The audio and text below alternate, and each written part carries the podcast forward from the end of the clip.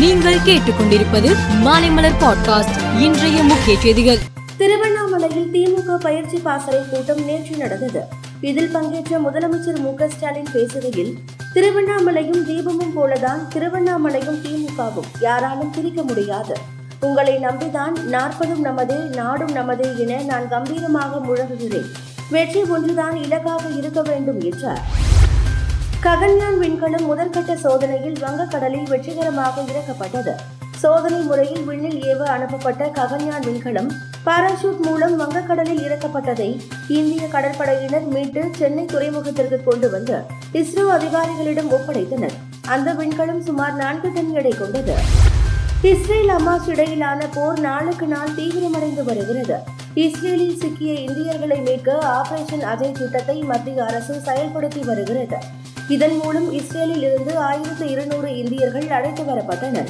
இஸ்ரேலில் இருந்து ஆறாவது விமானம் மூலம் நூற்று நாற்பத்தி மூன்று பேர் இன்று அதிகாலை டெல்லி வந்தடைந்தனர் என மத்திய வெளியுறவுத்துறை தெரிவித்தது. பேப்பர் கப்புக்கு விதிக்கப்பட்ட தடையை எதிர்த்து தமிழ்நாடு மற்றும் புதுச்சேரி பேப்பர் கப் உற்பத்தியாளர்கள் சங்கம் சென்னை ஹைகோர்ட்டில் வழக்கு தொடர்ந்தது. அந்த வழக்கை ஹைகோர்ட் தள்ளுபடி செய்தது. இதையடுத்து பேப்பர் கப் உற்பத்தியாளர்கள் சங்கம் சுப்ரீம் கோர்ட்டில் மேல்முறையீடு செய்தது.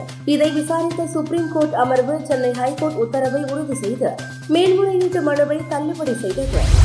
வடசீன கடல் பகுதியில் இரண்டாம் தாமஸ் எனும் நீர்மட்டம் குறைவாக உள்ள கடல் பகுதி மீது சீனா பிலிப்பைன்ஸ் உரிமை கொண்டாடுவதால் சர்ச்சைக்குரிய பகுதியாக கருதப்படுகிறது.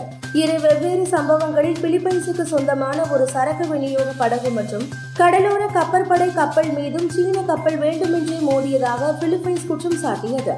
இக்குற்றச்சாட்டை சீனா மறுத்துள்ளது.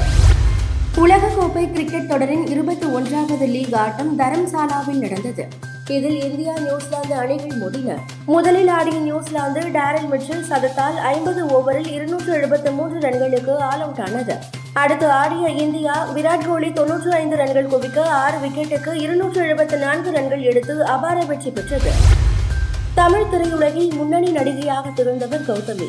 நடிகை கௌதமி பாஜகவில் இருந்து அடிப்படை உறுப்பினர் உட்பட அனைத்து பொறுப்புகளில் இருந்தும் விலகுவதாக எக்ஸ் தளத்தில் பதிவிட்டு உள்ளார். இது குறித்த கடிதங்களை பாஜக தலைமைக்கு அனுப்பியுள்ளதாக தெரிவித்துள்ள அவர் பாஜகவில் உள்ள அழகப்பன் தனது சொத்துக்களை ஏமாற்றியதாக குற்றம் சாட்டியுள்ளார். மேலும் செய்திகளுக்கு மாலை மலர் பாட்காஸ்டை பாருங்கள்.